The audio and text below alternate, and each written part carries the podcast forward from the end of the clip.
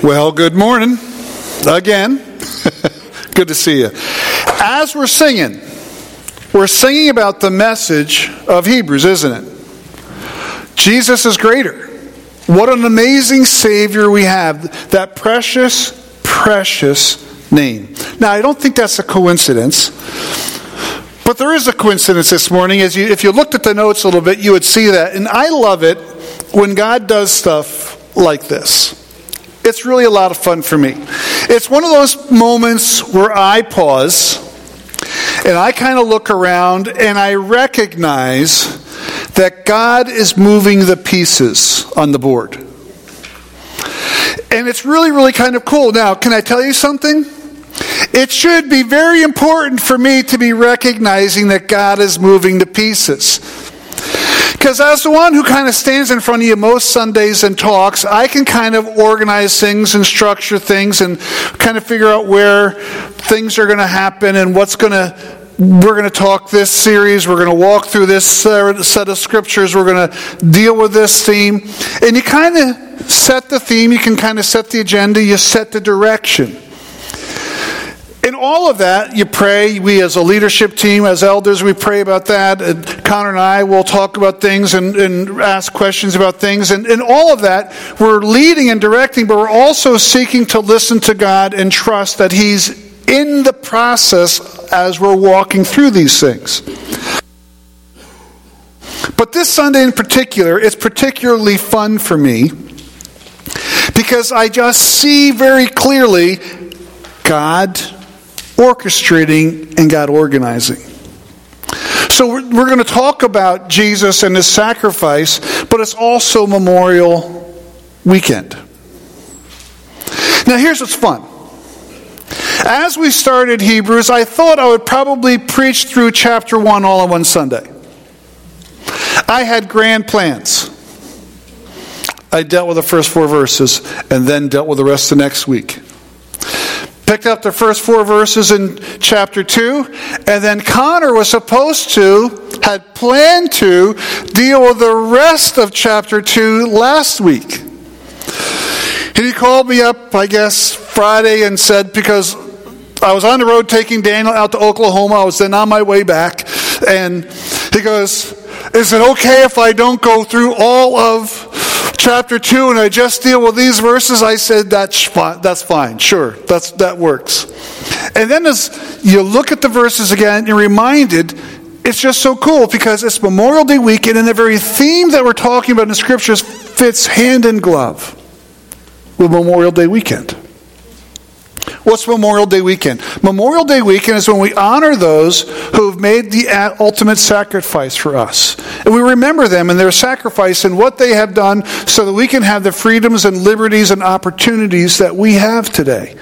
Now, here's the reality they are dead and they are gone, and they're not peeking from heaven observing. But it's important for us to honor the sacrifice and to treat it with respect, to treat it with dignity, and appreciate the sacrifice that has been made on our behalf. And to not squander it, to not waste it, to not treat it callously or casually, but to really recognize that a significant price has been paid for the freedoms and liberties and opportunities that we have in life. Now, as you kind of see, as I talked about this on the top of the notes, there's at least two things. There might be more things in the minds of the individuals who stood in the gap for us over time and over history, but there's at least two things that I thought stood out. First of all, they stood in the gap for a worldview. They stood in the gap for a series of values that they were defending. In each of our world wars, in, in, in, the Revolutionary War, in the Civil War, individuals stood in the gap for a series of values, for worldviews, for ideas that they thought were significantly important. For instance, like with our Constitution, we hold these truths to be self evident. And we talk about these inalienable rights that God has given us.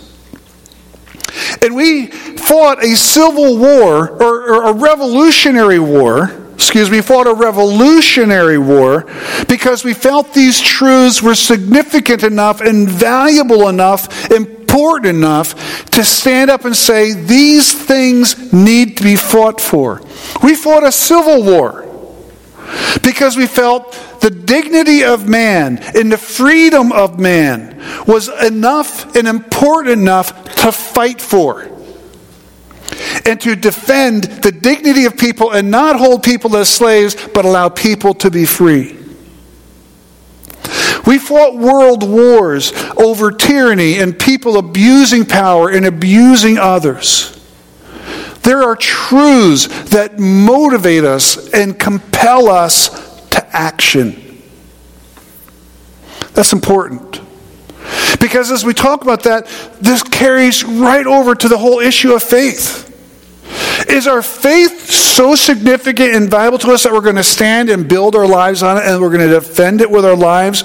Or is it something we step away from when push comes to shove and we let it slide away? Throughout history, there have been men and women who have stood in the gap for their faith and the message of the gospel. Almost all the apostles were martyred and gave their lives to stand in the gap for the gospel. And over history, hundreds of thousands of people died defending and standing for the gospel, the message, the truth, the values, the message of the gospel. But the other thing that stood out is that the ones who were fighting in that gap, the ones who were standing in that gap, the ones who were interceding on our behalf or others' behalf, as they did that, they considered those they stood for deserving of their sacrifice. They considered those they stood in the gap for, those they defended, those they fought for, deserving and worthy to be fought for and to be interceded for. And again, we're going to see that today. Jesus considered us worthy. Jesus considered us deserving to stand in the gap, to fight for us, to die for us. It's huge. I just love, I, I'm looking at the parallels and I'm just loving how God just orchestrates pieces and parts to bring things together in really, really cool ways. So, with all that said, let's look at Hebrews chapter 2 and look at verses 10 to 18 this morning. He says, For in bringing many sons and daughters to glory, it was entirely appropriate that God, for whom and through whom all things exist, should make the pioneer of their salvation perfect through sufferings. For the one who sanctifies and those who are sanctified all have one Father. This is why Jesus is not ashamed to call them brothers and sisters, saying, I will proclaim your name to my brothers and sisters. I will sing hymns to you in the congregation. And again, I will trust in him. And again, here I am with the children God gave me. Excuse me. Now, since the children have flesh and blood in common, Jesus also shared in these, so that through his death he might destroy the one holding the power of death, that is the devil, and free those who are held in slavery all their lives by the fear of death. For it is clear that he does not reach out to help angels, but to help Abraham's offspring. Therefore, he, he had to be like his brothers and sisters in every way, so that he could become a merciful and faithful high priest in matters pertaining to God, to make atonement for the sins of the people. For since he himself has suffered when he was tempted, he is able to help those who are tempted.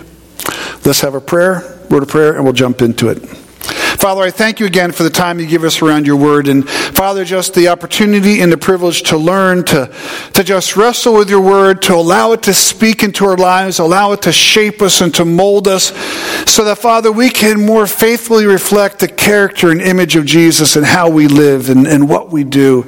And so that, Father, as people interact with us, they won't just see us, but Father, they'll see the presence of your Spirit, they'll see the presence of Jesus in our lives, and they'll say, wow, I don't know quite what's going on in your life, but you're, there's something about you that is real and that has, that substantive and, and that changes life.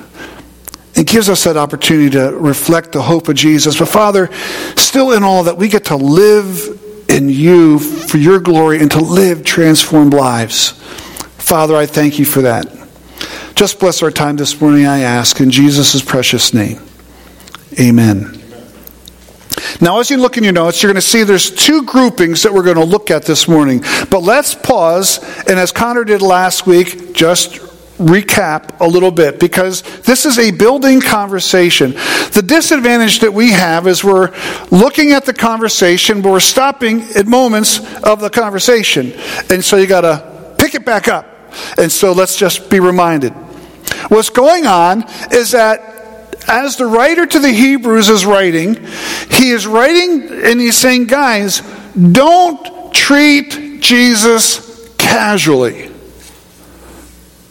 Jesus is greater and Jesus is more. And something is going on where they are kind of looking at Jesus and they're kind of on the hierarchy of those things or people or, or, beings that are important, Jesus is not at the top. Jesus is kind of, in their thinking, kind of fallen down somewhere in that category of grading. And in that process, they have started to elevate angels and, and, and heavenly beings, and they're more important than Jesus because they really come from God. And those heavenly beings are really the ones that are the messengers of God. And, and so Jesus is starting to be treated as less significant and less important. And so all of chapter one, he starts to kind of present that argument and says, guys, don't diminish Jesus. Jesus is greater. And he starts and says, listen, you need to understand, Jesus is God in the flesh. God made everything through him. Jesus is not secondary, Jesus is not minor, Jesus is primary. Don't treat Jesus casually. And then we kind of came to the beginning of chapter 2, and he kind of throws that gauntlet down a little bit, and he starts to say, Listen, are you really in Christ? And he starts to challenge their faith and to challenge their relationship with God and saying, listen, if you're treating Jesus casually, you really need to ask the question in your life, are you really in Jesus? Because if you're really in Jesus, you're not going to treat him casually. You're not going to treat him lightly. You're going to treat him as significant. And then as he continues, he says, now you also need to understand something. Jesus didn't come to redeem the angels. And you are also more important than the angels. You're elevating the angels here when they're not there. Now, for a short period of time, Jesus came and he humbled himself and he became a servant. He became a man and he humbled himself in that way so that he looked like he was less significant and less important than the angels, but that was necessary. And we're going to look at some of that today because we, we hear that conversation. We read that statement where Jesus was perfected. And, and, we're going to touch on that and talk about that a little bit. But that's key in, in, some of the conversation that's going on because Jesus actually is not minor, but he is superior. He is over all. Jesus is the one who, who God placed everything under his authority, everything under his feet. Jesus is the one that's exalted. And so then we come and we kind of come to this conversation then here this morning. And so we're going to kind of walk through these verses and we're going to walk through these two sets. So let's start at verse 10. I'm going to read through verse 13 and then we're going to kind of go back and start to walk through it. It says, For I bring, for uh, in bringing many sons and daughters to glory, he was entirely, it was untold, boy, this, every once in a while, I just can't read. Now, Joan would say, you got to slow down. I have always read too quick. You know, when we had uh, Easter service and Good Friday, you know, Del Bieber stood up and he just read so well, you know, and I'm like, oh, I've only been doing this like for 37 years. I wish I could do that, you know, and like, but oh well. I will try to read now, in my defense, I'm getting older, so my eyes are not always as good, but yeah, I got to find some excuse for not being able to read well Sunday morning. So, for, you know, this, oh, um, I'll leave it alone. For in bringing many sons and daughters to glory, it was, an entire, it was entirely appropriate that God, for whom and through whom all things exist, should make the pioneer of their salvation perfect through suffering. For the one who sanctifies and those who are sanctified all have one Father.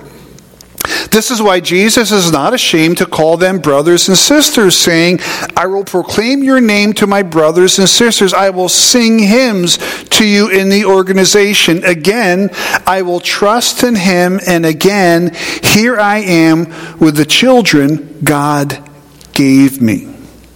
So let's go back to verse 10 and kind of kind of walk through this a little bit. So again, for in bringing many sons and daughters to glory, we're talking about Jesus who's bringing many sons and daughters to glory. It was appropriate that God, for whom, for whom and through whom all things exist. Pause for a second. Scripture talks about how Jesus holds all things together. And yet, it's in God through whom and for whom all things exist.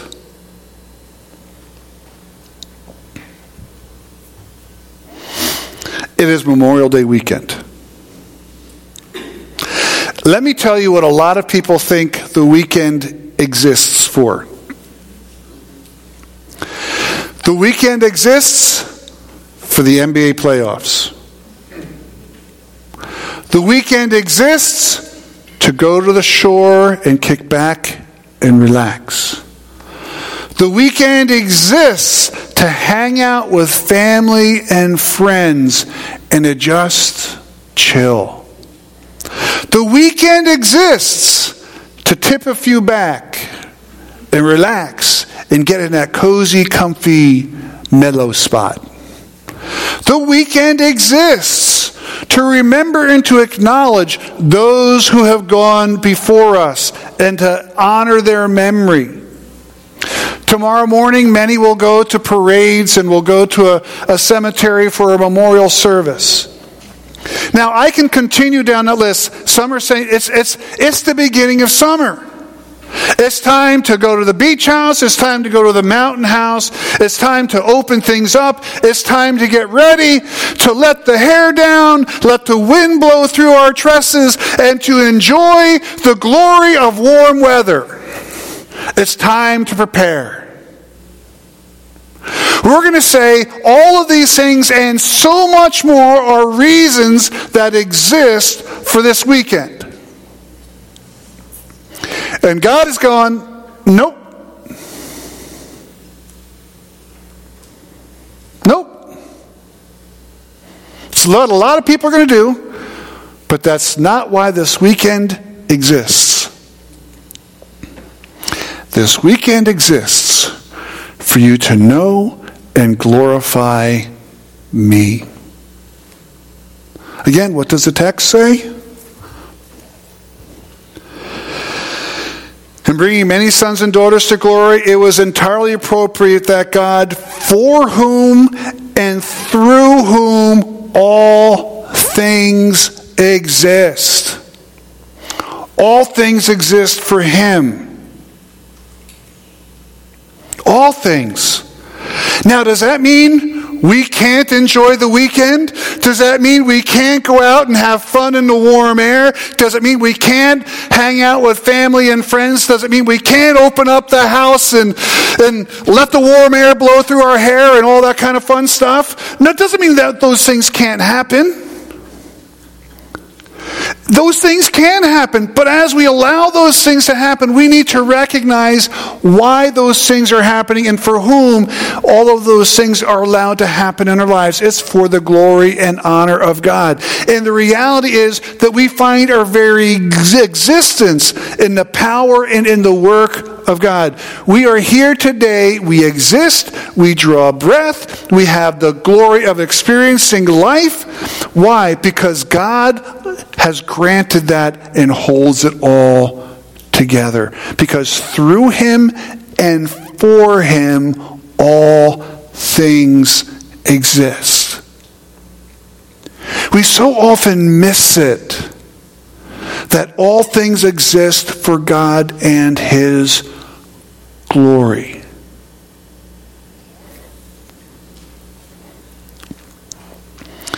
Jesus was not confused. And he says, It was appropriate that the one for whom and through whom all things exist should make the pioneer of their salvation perfect through suffering. Now, when you look at that word perfect as it shows up on the screen here, it doesn't look like it's in a verb place. But it's the verb. God considered appropriate to perfect Jesus through suffering. Now, here's part of what goes. Okay? Jesus is God. We go back to the beginning of Hebrews 1. And as we read through that, we are reminded that Jesus, that through Jesus, all things came into existence. Jesus was the creative force and the creative power that God used to create. Jesus is God.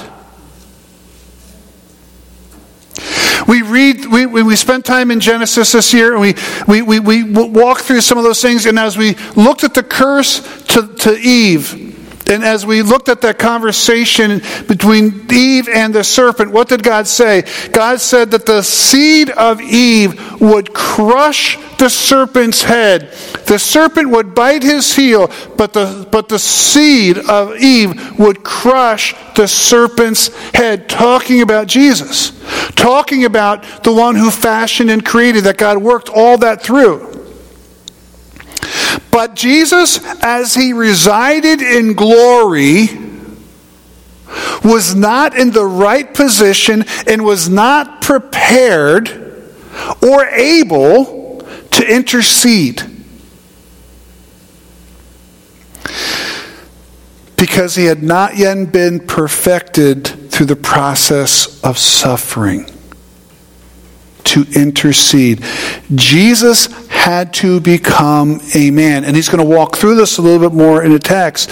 But there was a process through which Jesus needed to go through to be ready to step into that place of being able to take our punishment, to take our guilt, to take our sin. He had to become like one of us.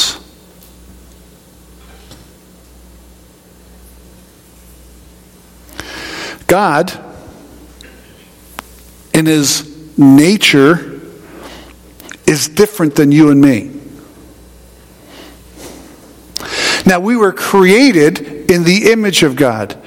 God imprinted his likeness on every single one of us. This is, this is a big deal. So, Every little child that's born has the image of, of God imprinted on them. Every child that is conceived has the image of God imprinted on them. Everyone you see walking down the street, every picture that you see of a person that exists or has existed in our world, they have the image of God imprinted on them. And because of that, they are uniquely and distinctly valuable and precious. No one is a throwaway person. No child is a throwaway child. No fetus is a throwaway fetus. All are imprinted with the image of God. All of us. But Jesus, in that glory, was not yet ready to step into history and intercede. He needed to become one of us. And that's what he's that's what is being talked about here. That's the process of Jesus being perfected through suffering.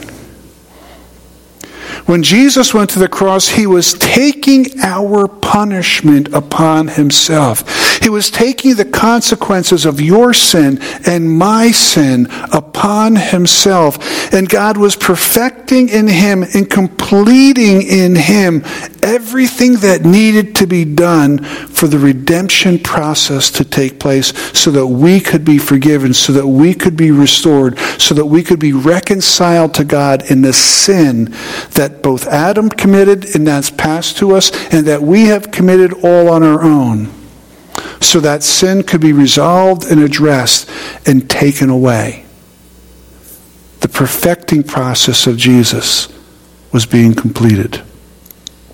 Now, for the one who sacrifices and those who are sanctified all have one Father. Now, we read in Scripture how we are adopted into God's family. Now, he's going to talk about Abraham's children. Are we Abraham's children because we're a direct line of descent? No, we're Abraham's children because we are adopted into the family.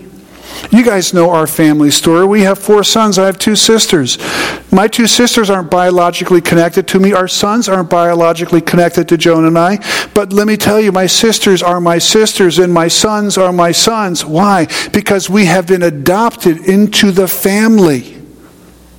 We have been made family. It's a willful, volitional, intentional decision to make them family. And when a person came to, comes to relationship with God, God adopts them into his family and makes them sons and daughters. And so as we talk about this, for the one who sanctifies and those who are sanctified have one Father. It's the Heavenly Father.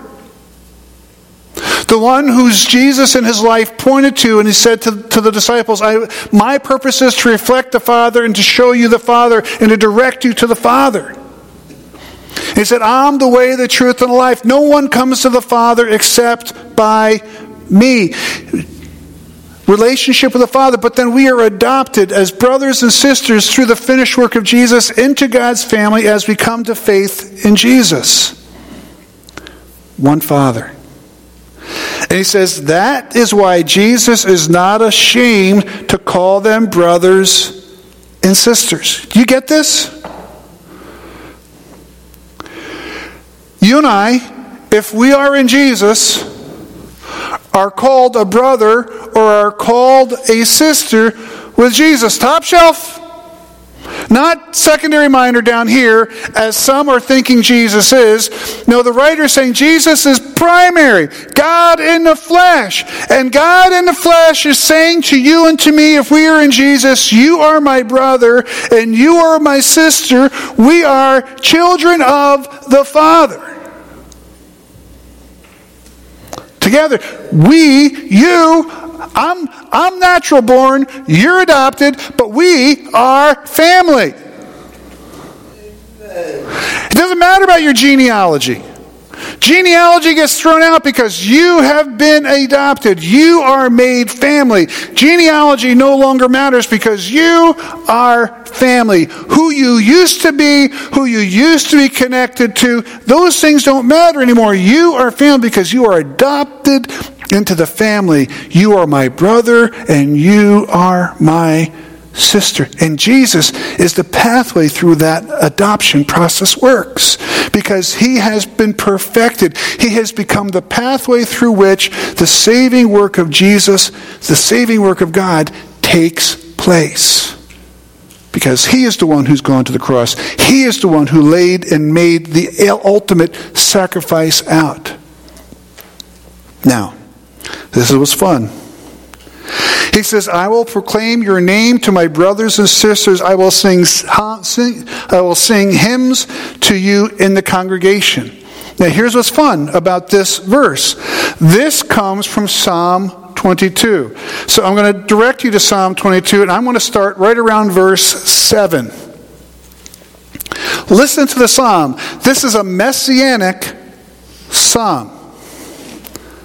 Says, Everyone who sees me mocks me. They sneer and shake their heads. He relies on the Lord. Let him save him. Let the Lord rescue him, since he takes pleasure in him. Does any of this ring familiar as you think of the Easter story and the things that are being said to Jesus as he's hanging on the cross? It was you who brought me out of the womb, making me secure at my mother's breast. It was given over, I was given over to you at birth. You have been my God from my mother's womb. Don't be far from me because distress is near and there is no one to help. Many bulls surround me, strong ones of Bashan encircle me. They open their mouths against me, lions mauling and roaring. I am poured out like water and all my bones are are disjointed, the process of being dropped into a hole, nailed to a cross. My heart is like wax melting within me. My strength is dried up like baked clay. My, stung, my, my tongue sticks to the roof of my mouth. You put me into the dust of death. For dogs have surrounded me. A gang of evil doers has closed in on me. They pierced my hands and my feet. I can count all my bones. People look and stare at me. They divide my garments among themselves and they cast lots for my clothing. But you, Lord, don't be far away. My strength, come quickly to help me. Rescue me from the sword, my own life from the power of these dogs. Save me from the lion's mouth, from the horns of wild oxen. And then it says, You answered me. And here's where they quote Psalm 22. I will proclaim your name to my brothers and sisters. I will praise you in the assembly. Right out of the context of that messianic psalm and talking about the one who is being sacrificed and what does he declare in this process flows right out of the context that declaration of identification of brothers and sisters in Christ. How about that next part? As we kind of look at that next verse, going back to verse 13, he says, I will trust in him. And again, here I am with the children God gave me. This comes from Isaiah. Let's look at that. We can go to Isaiah chapter 8, beginning at verse 17. Isaiah has given a prophecy about Assyria. He's given this prophecy during the reign of Ahaz, but it didn't happen right away. Now, we have lost patience in our culture. We have totally lost patience. I'll give you a really simple example of how you no longer exercise the kind of patience you really should exercise.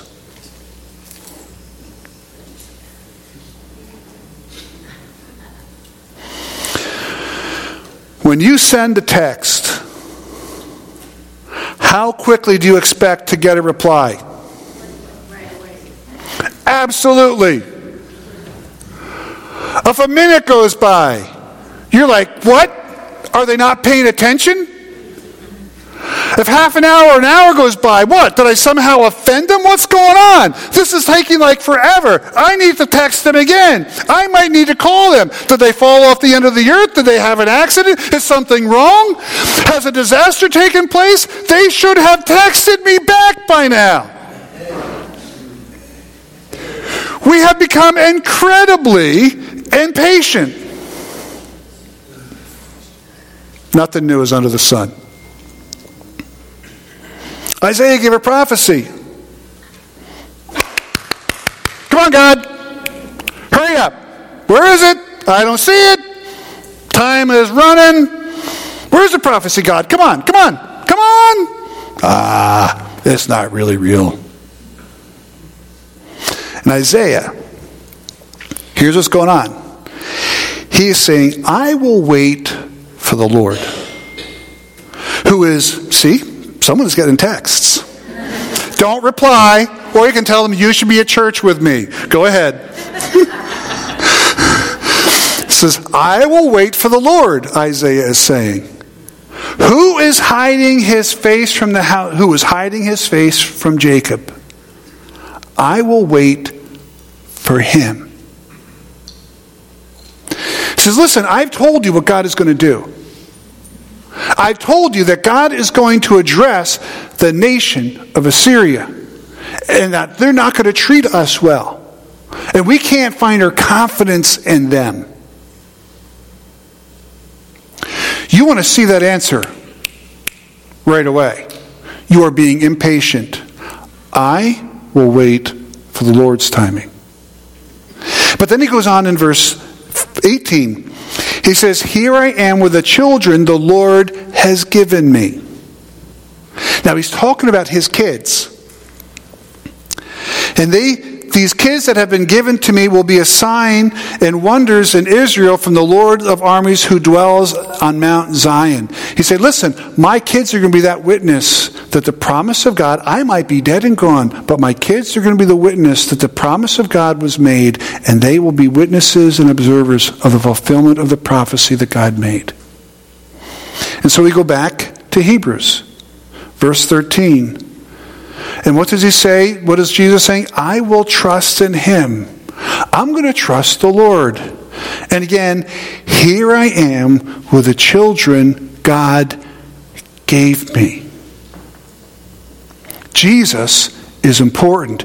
Jesus is the one who has been perfected for our redemption, to be prepared to step into that unique, special spot, that unique, special place that only one person can fit, and it's Jesus. And Jesus was finally shaped and attuned to do just that.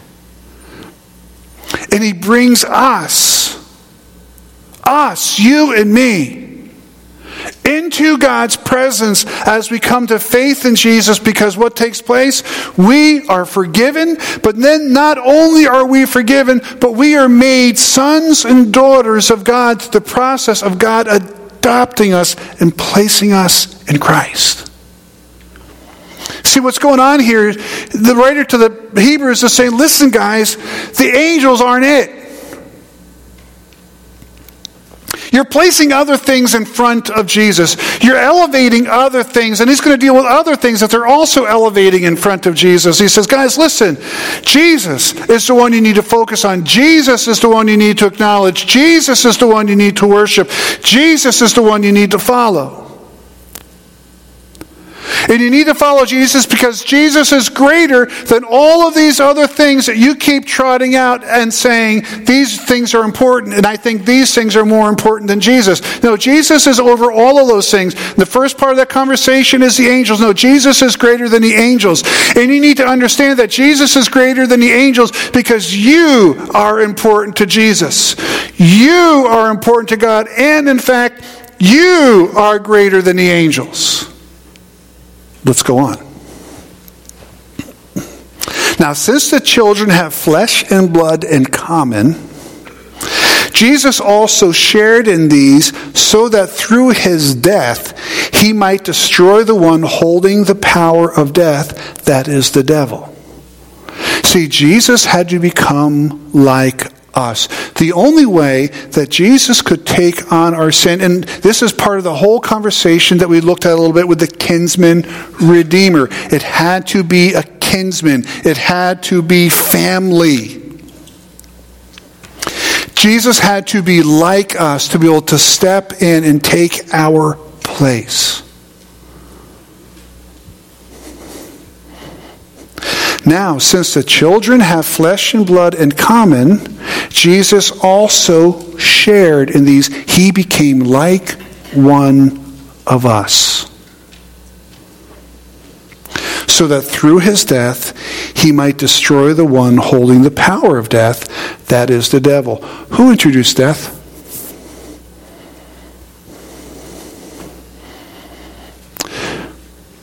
Adam wasn't thinking about dying, and Adam wasn't thinking about disobeying, and, in fact, Eve wasn't thinking about disregarding and eating the fruit either. It didn't take place until the devil showed up and started to tempt and to deceive.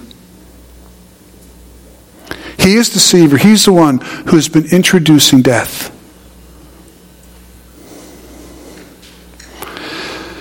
Verse 15, and to free those held in slavery all of their lives by the fear of death.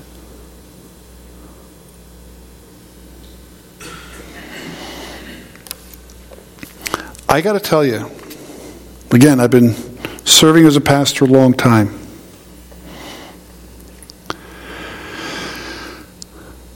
I've met a lot of people who are afraid of death, all ages. Now, often, those that are younger consider themselves bulletproof, at least for a beginning period of time, until they probably get to somewhere in their 30s. And they, they, then things start to change, their bodies start to change, life experience start to happen. Some of them have maybe lost one or two friends, and they start to recognize the reality of mortality.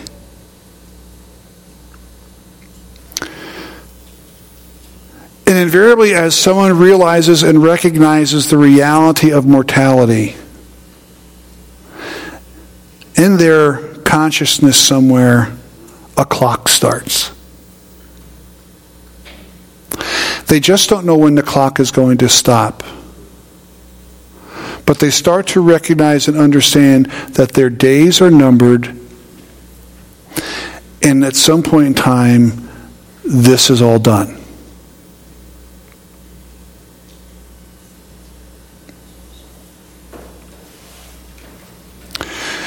Often what do people want at the very end? Do they want the bigger house, the faster car, the the better job? No, they want more time.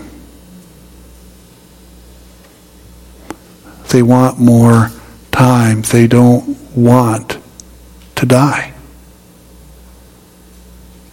And they live in fear of what is coming. It's inevitable. They can't stop it. They can't avoid it. It's, it's, it's, they know the clock is going to stop. They don't know when, and they know they don't have the ability to rewind the clock.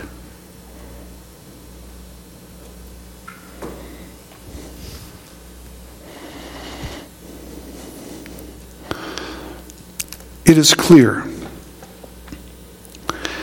And this is amazing for it is clear that he does not reach out to help angels. Do you catch what is going on here? What's being said? You guys have been elevating the angels. But Jesus did not come for the angels. And he did not come to help the angels. There's a simple little truth. The fate of every angel is already established. When the heavenly host split, and some said, We are going to honor God, and others said, No, we're going to follow Lucifer and we're going to rebel against God. At that moment in time, every angel's destiny was set. There was no redemption for those who rebelled. In fact, Scripture talks about how the lake of fire was created for Satan and the angels that rebelled. That's when it was created.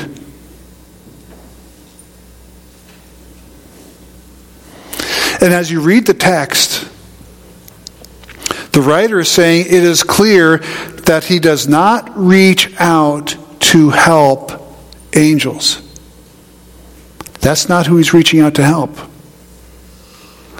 But he's rather reaching out to help Abraham's offspring. Now, you would look at that and you would say, well, he's reaching out to help Abraham's offspring, i.e., he's reaching out to help, help the Jewish people. And, and you would be wrong in that. Because Abraham's offspring are the children of faith. That's who Abraham's offspring are. And it's for all of those who come to that point in their journey where they put their faith and trust in Jesus. Sometimes those who are Abraham's offspring are those who have a genealogical line that brings them back to Abraham, but others are those of us who have been adopted into the family through that journey of faith in Jesus. Remember the song, Father Abraham had many sons.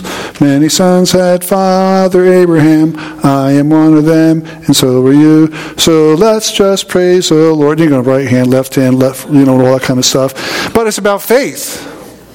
Because we become the children of Abraham not because of genealogy, but because of faith in the process of adoption. He came to save the children of Abraham. By the way, that's not an audition. I don't need to do it. And I got the thumbs down anyway. All right. I can't I can carry the tune, but I can't carry the beat. Ooh, it's an ugly thing.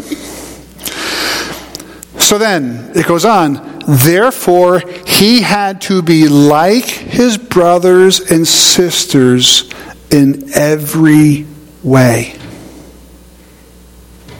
so that he could become a merciful and faithful high priest in matters pertaining to God to make atonement for the sins of the people.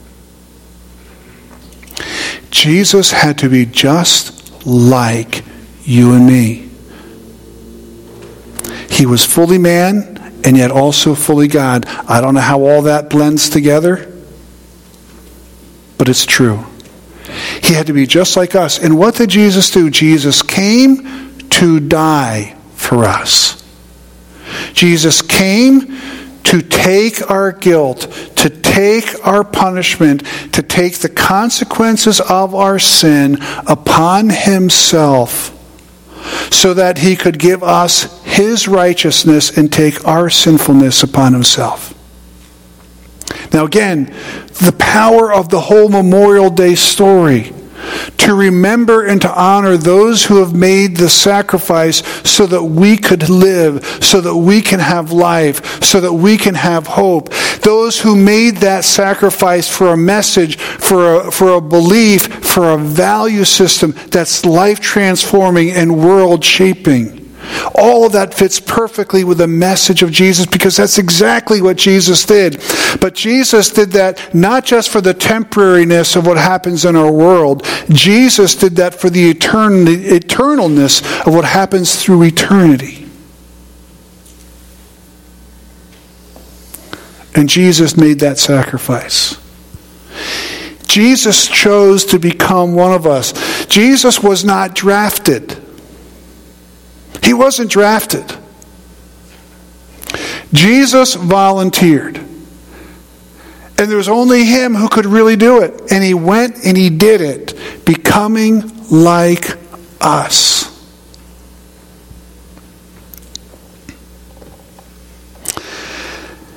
For since he himself has suffered when he was tempted, he is able to help those who are tempted. Guys, you are being tempted to treat Jesus, the writer is saying, as something less. Something is stepping into the journey of your life and tempting you to treat Jesus as something less and to elevate something else as something more. Don't do that. But even in that process, Jesus understands that temptation. Go back to Matthew 4. Jesus was tempted by the evil one. The final temptation is he lifted him up and he says, Look at all this. Look at everything. See the worlds. If you bow down and worship me, I will give it all to you. And Jesus was presented with a temptation to accept something less. Jesus, don't go to the cross. Don't honor the Father. Honor me. And all of this can be yours. Now, Jesus wasn't interested in the power. Jesus wasn't interested in my, because Jesus, the bottom line is it wasn't Satan's to give anyway.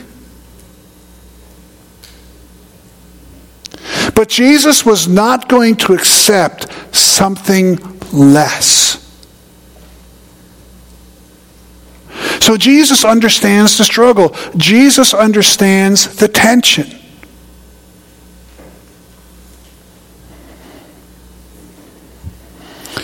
So I finish up with this question down below.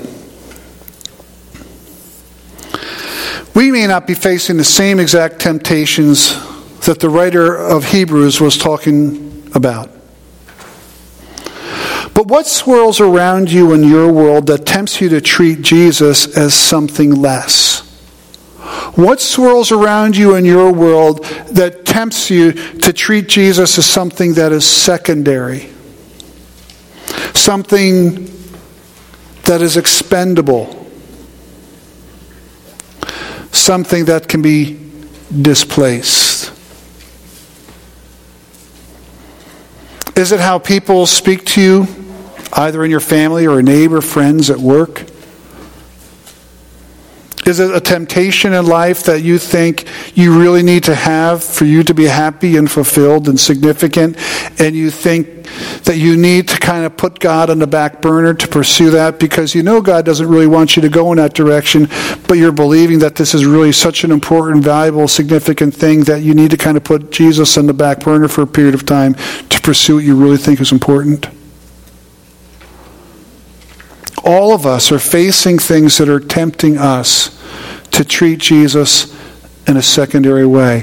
One of the blazing things in our world today, in our culture today, is the whole world of politics.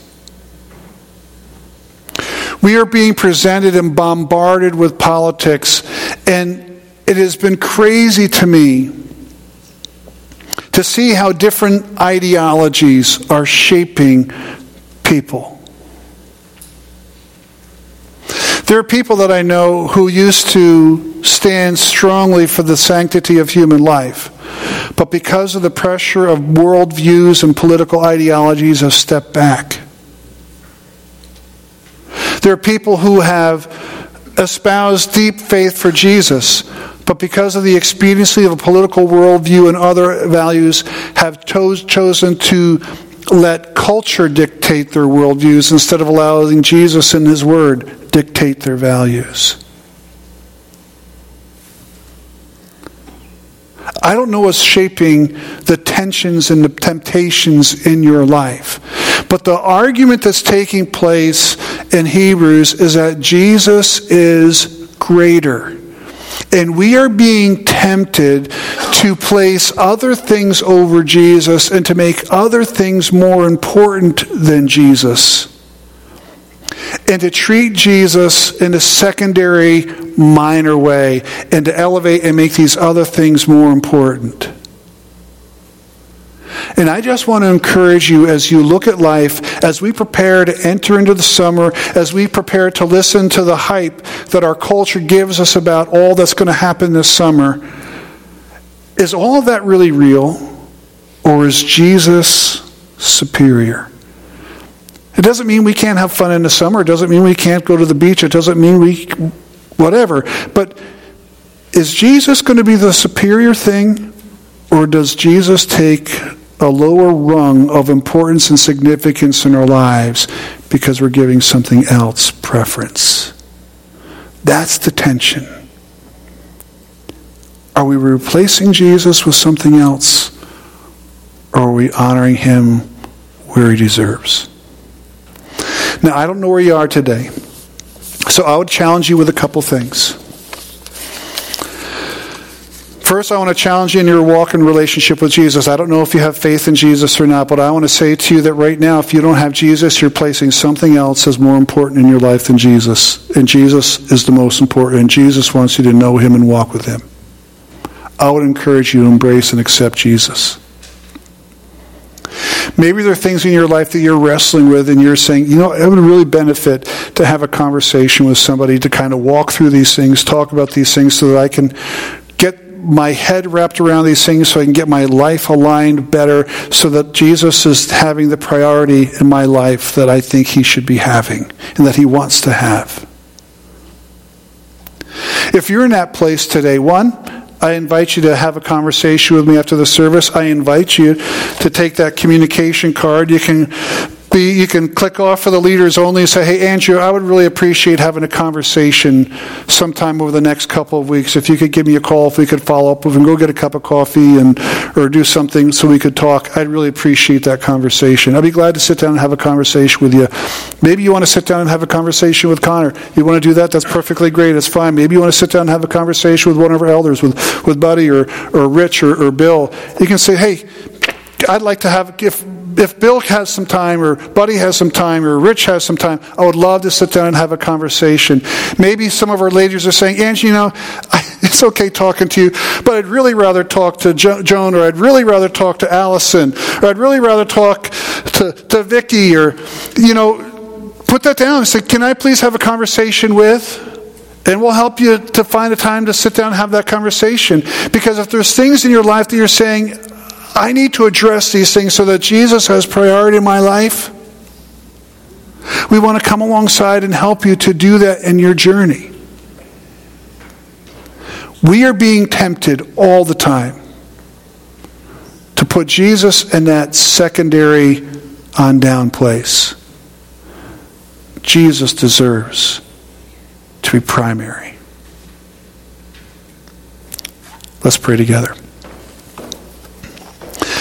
Father, I thank you so very much for your richness and goodness to us. Father, for a love for us that transcends and goes beyond our wildest expectations. Father, you are amazing and great.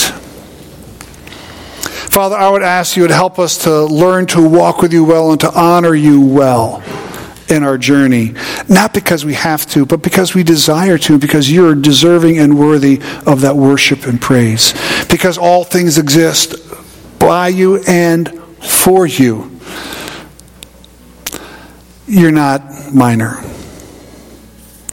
Father, I would ask that you would be at work in us, prodding and pricking the Spirit within us to listen and to have the courage to respond as you call. Father, as we now shift gears, as we get ready to take the offering, as we prepare to wrap up in song and head into a new week, Lord, I would ask that you would be at work in us and through us. And Father, I ask these things in Jesus' precious name. Amen.